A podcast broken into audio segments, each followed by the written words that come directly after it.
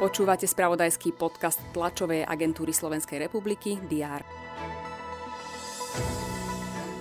Na Slovensku spustili registráciu na očkovanie proti ochoreniu COVID-19 vakcínami adaptovanými na variant Omikron.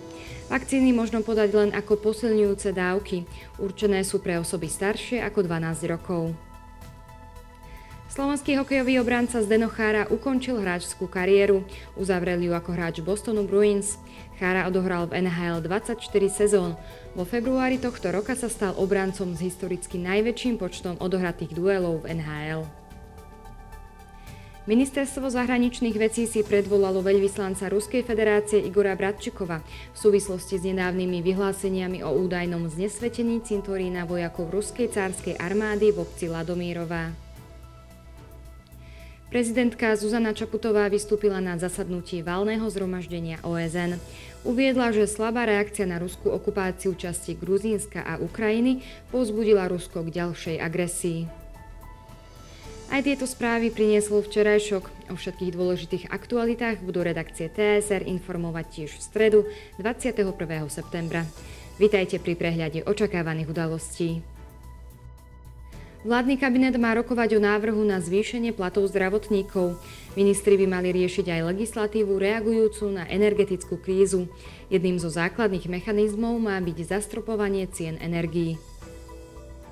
Poslanci Národnej rady pokračujú v schôdzi. Diskutovať by mali napríklad o novele zákona o financovaní základných škôl. Návrh má predstaviť premiér Eduard Heger, ktorý je dočasne poverený riadením rezortu školstva bansko bystrický samozprávny kraj priblíži stav rekonštrukcie cesty a mostov v úseku Brezno a Čierny Balok a medzi Kokavou nad Rimanicou a Útekáčom. Východné Slovensko navštívi eurokomisárka pre rovnosť Helena Daliová. Diskutovať bude o otázkach rovnosti, najmä pokiaľ ide o rómsku komunitu. Zavíta do obcí Sečovce a Kecerovce, ako aj do Košíc. V Bratislavskom primaciálnom paláci vyhlásia výsledky 11. ročníka súťaže novinárskej fotografie Slovak Press Foto 2022. Na 77. zasadnutí valného zhromaždenia OSN pokračuje všeobecná rozprava. S prejavmi vystúpia okrem iných prezident USA Joe Biden a britská premiérka Liz Trussová. Virtuálne sa prihovorí ukrajinský prezident Volodymyr Zelenský. Očakáva sa vynesenie rozsudku v procese so starostom Istanbulu Ekrémom Imamogluom, obvineným z údajnej urážky volebných úradníkov.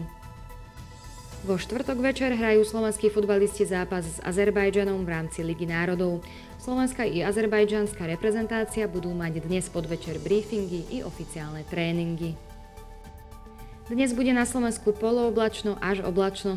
Na severe a východe môžu byť prehánky. Teploty výstupia na 12 až 17 stupňov.